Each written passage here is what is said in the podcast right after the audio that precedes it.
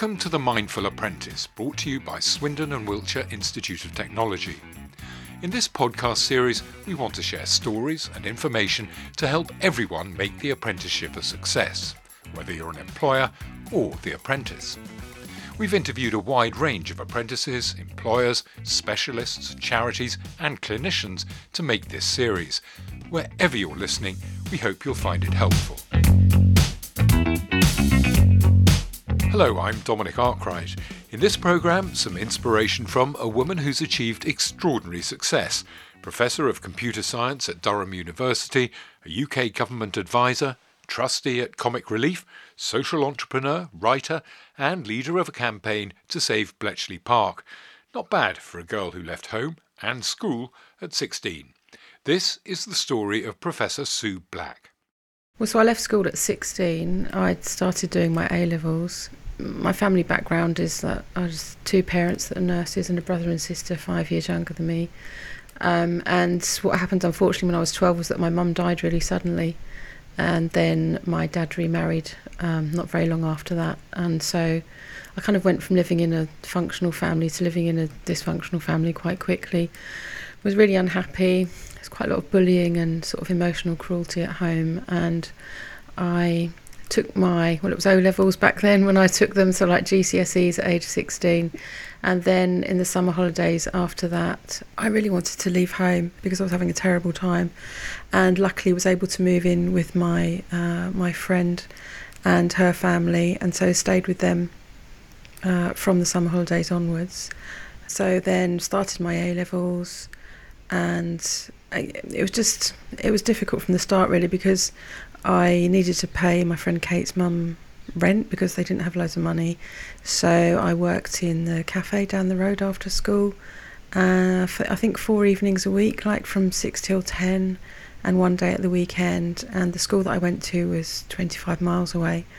So it kind of started off okay with my A levels, but then over after a few weeks, really, I was just so tired uh, from working every evening and having to again then get up early again for school the next morning and working at the weekends. And so I used to fall asleep in the sixth form common room and you know I wasn't I just wasn't doing very well uh, in my A levels. So I just thought to myself well I'm just going to have to leave education. If I get a job now I can pay rent properly.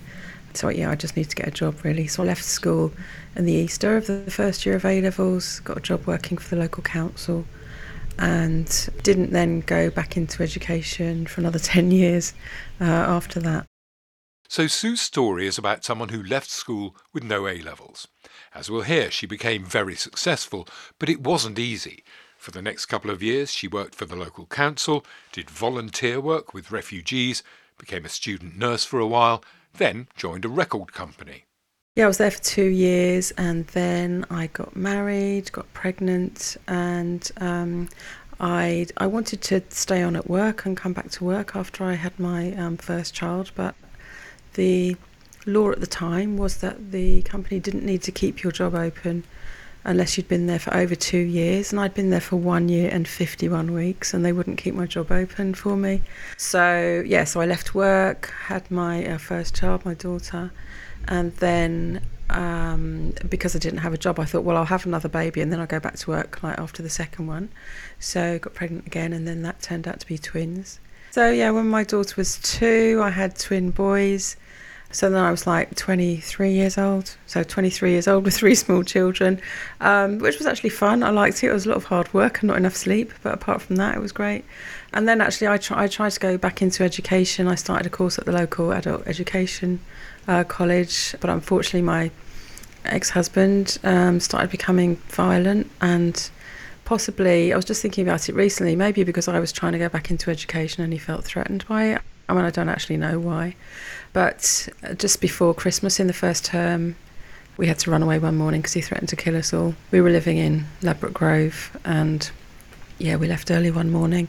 So me and the three children and uh, ended up that late afternoon in a, a women's refuge in Peckham so it was a pretty traumatic day, all in all.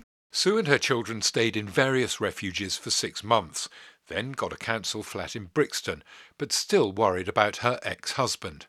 Then she needed a job. My first thought was I need to get a job so I can earn some money um, because I hadn't really expected to be in that situation where I was the main breadwinner with three small children.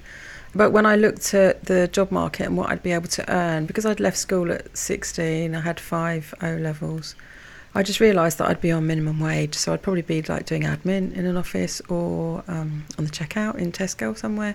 And with that amount of money that I was would have been able to earn, I wouldn't have even been able to pay for childcare for the three kids. So I so I thought, well, I can't actually go back to work, which made me think, well, what you know, what other options have I got? So I thought, well, I, why don't I try and go back into education? I didn't want to leave in the first place. I just had to because my circumstances, and so I went along to the local college, which was Southwark College in London, and asked about doing A level maths and they said, well, actually, we've got this fast track maths course, which is a bit like an access course, which gives you the equivalent of two A levels in maths in a year. And it's just two evenings a week in the classroom and 20 hours a week private study at home. It's called Polymaths. And so I thought, well, that sounds ideal. You know, I can just get, well, just, it's not easy, but I could get a babysitter two nights a week and I could study at home. So then I, uh, my daughter was then four, so I'd got her into reception in the local primary school, and my sons were two, so I got them into playgroup for two hours a day. So I had kind of 10 hours a week with no children when I could study, and I could study in the evenings when they were in bed. Sue Black then decided to go to university and got a place at South Bank University to study computing, rarer for women in those days than it is now. Yeah, so you know, it was really interesting. So I think there are about seven mature students, something like that, out of 83 of us and I think I was the second oldest in the class at 26 or whatever I was. And uh, almost everyone was, was 18 and almost everyone was a guy. So, you know, I was in a class of 18 year old guys. But I mean, it was daunting at first, but I mean, I absolutely loved it. I made loads of great friends. And I really took every opportunity to study because, you know, back then I didn't have a computer at home, so I had to do everything in the classroom. And particularly in the first year, that was really hard because I had to take the kids to school in the morning, so I wouldn't get to uni till 10, and then I had to leave at 2 to go and pick them up from school. So the first year was particularly difficult, kind of until I made friends kind of with parents at the school and, you know, could kind of um, swap childcare with people. Yeah, the first year was really hard. I mean, I really loved it but um, the the kind of from the childcare logistics aspect, it was really difficult. We had to get fifty percent to pass, and I think I got fifty two. So you know, I scraped through the first year, but then kind of year on year, it got easier and easier really. And the final year, I kind of felt like I was sort of in my stride, um, and managed to graduate with a two one, which I was happy with. Next step, the PhD, even though she had no idea what one was. So in the final year of my degree we all had to do a project, and so I'd met up with my, in fact, the second supervisor of my project. In one particular meeting, he said to me, "What do you think about doing a PhD?" So I said, "Oh, I'd love to do a PhD." Not telling him that I didn't know what a PhD was. I wasn't going to say, "What is a PhD?" You know, because I thought if he was offering me something, it must be great, right? And Sue helped fund herself by doing some part-time teaching. The question is, what drove Sue to the success she achieved? I mean, I think all I can say, really, having thought about it a few times over the years, is that I think because because my mum died, you know, when I was really young, and I had lots of time to think. You know, I was kind of sat in my bedroom for three years, really, from my age thirteen to sixteen, just thinking about life and what was important and stuff and also thinking, you know, I could die tomorrow, which you know I've I always thought that I was going to die young as well because my mum did, and you know, like I'm now nearly twice the age she was when she died. So I think I kind of always always had in the back of the, my, my mind that you know I could be dead tomorrow, sort of thing. So if I want to do something, I better get on with it because um, I might, you know, I might not have the time in the future. So I think that's partly it, and I think maybe because I was able to overcome such massive challenges in my life. It stopped me from being scared of other challenges, I think. So, those kind of things, and also doing things that I really care about. So, I, I guess that kind of fits in with thinking I might die young, but just thinking I've only got one life, and I, if I care about these things, I just need to get on with them and not worry about what anyone thinks about it. And she remembers her first conference. That was like a traditional academic computer science conference back then. So it was probably about 10% women, 90% men. Again, I hadn't thought about the gender balance at all. I hadn't thought about being a woman in tech or anything like that. Just I was in computer science. And so I went to a few conferences that were a bit like that. And then I went to a Women in Science conference in Brussels. And, you know, I walked in and I was like, oh, God, you know, I've got to talk to people I don't know. I was thinking to myself, and I went, picked up my badge and went and got a cup of coffee and stood at one of those standing tables. And there was a couple of women there. And we all just started chatting. And, like, for the whole conference, I made I made loads of friends and it just felt like I was chatting to loads of mates and I'd never had that experience at a conference before. You know, I'd always been felt scared and isolated really.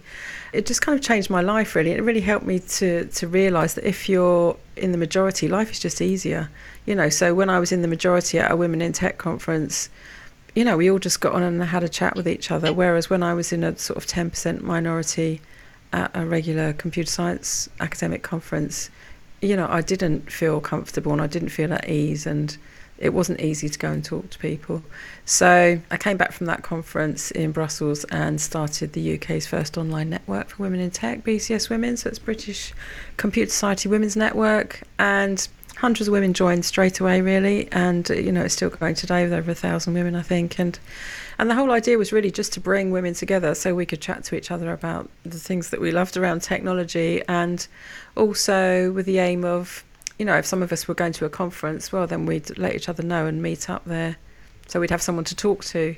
In 2003, Sue's interest in the role of women in technology was roused again by a visit to Bletchley Park, home of the World War II codebreakers, where she came across a group of men working to rebuild Alan Turing's Bombe machine, used to speed up the process of cracking the Enigma code yeah, they so, told me all about these machines, which I thought were incredible, and then asked me why I was there. So I said, oh, I'm here representing this group of women in computing.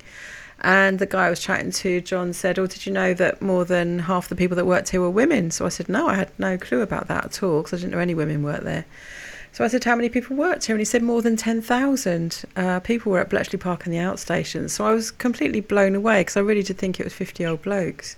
Um, so to find out that actually it's about 8,000 women, and mainly younger women as well, um, were involved um, in the operations at Bletchley Park just completely blew me away. So, so that's the first time I went there. I found out about the women, and I thought, well, I need to raise the profile of the women that worked at Bletchley Park because I didn't know about it, and I would be very interested in in knowing that. So obviously the story's not really out there. So went away, managed to get some funding to run an oral history project to capture the memories of the women that worked at Bletchley Park.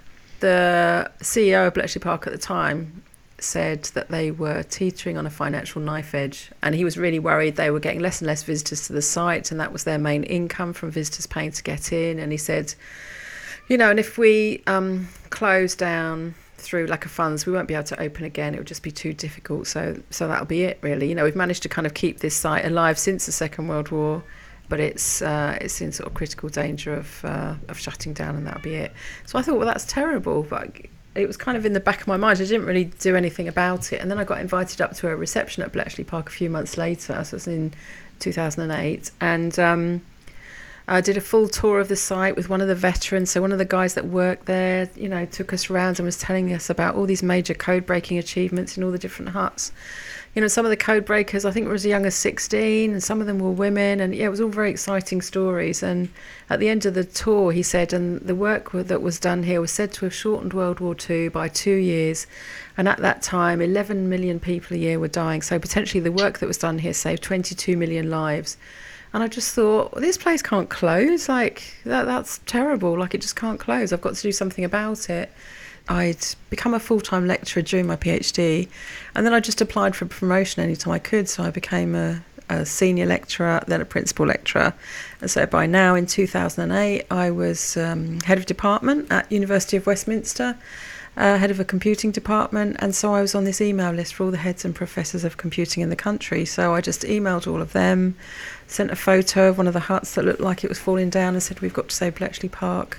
Got a great response um, from those uh, heads and professors. We wrote a letter to the Times, which I think 98 of them signed. uh, which went in the Times newspaper in 2008 in July, and I just tried to get any publicity I I could, and managed to get in touch with Rory Cellan Jones at the BBC, who then a week later interviewed me at Bletchley Park saying, I'm ashamed to be British, why don't we look after our heritage? So that was amazing. We got amazing coverage really quickly, but then actually everything went quiet and Bletchley Park didn't have any more money, so nothing had actually happened. Um, and ended up really running a three-year campaign from 2008 to 2011 to to make sure that Bletchley Park was saved um, for posterity. And after three years of campaigning and millions of pounds raised, Bletchley Park was saved. And now, Professor of Computer Science, award winning academic and campaigner, Sue still has to pinch herself to believe what she's achieved since being a shy teenager who dropped out of school at 16 all the time honestly it still feels a bit like a dream to be honest um, particularly when i think about how i felt you know like 10 years ago 20 years ago um, how I felt about myself and my level of confidence, which was extremely low a lot of the time. Um, but I, I just basically, I think, forced myself to do things. You know, I really pushed myself out of my comfort zone again and again and again. And the thing is, it, it just gets easier over time. I think, you know, a lot of things that we do and aren't worried about are because we've done them a lot, you know. So the more you do something, just the easier it gets. So, what is Professor Sue Black's message for apprentices just starting out? It's quite hard when you're younger to know exactly what you want to do. I mean, I didn't really, as you've heard, kind of from the different jobs that I did. And I think that, um, you know, don't always think that you're going to get it right first time. You know, I, th- I think I could have stayed in nursing and hated my career. You know, I could have stayed doing lots of different things and not enjoyed it at all. Um, and luckily, I kind of like changed, went on to the next thing, went on to the next thing. And um, I think in a way, that's the thing that's helped me be successful is that when I haven't enjoyed what I'm doing, I haven't stayed doing it. And it's a very sort of basic thing. But I think a lot of the time we're kind of just trying to get everything right all the time. And if we don't get it right, we feel like we failed. But, but I think that's the wrong kind of attitude. You've got to find what's right for you. And that's, you know, and you know yourself better than anyone else does. So if you don't feel right with what you're doing, then, then change it up and do something else. Don't, don't be scared to leave one thing and try something else. We seem to have this thing in society that um, the brainy ones are the ones that do well at school. Well, I don't think that's true. You know, so that's one type of brainy, but there's you know there's loads of different ways of being smart at doing things, and I think the smartest thing to do is to work out what you like doing because then you're going to do it well. I think, and there are just so many opportunities in so many different areas. So, quite an inspiring story from Sue Black about what you can achieve if you want to. I hope you found it interesting. Until next time, I'm Dominic Arkwright. That's all for now.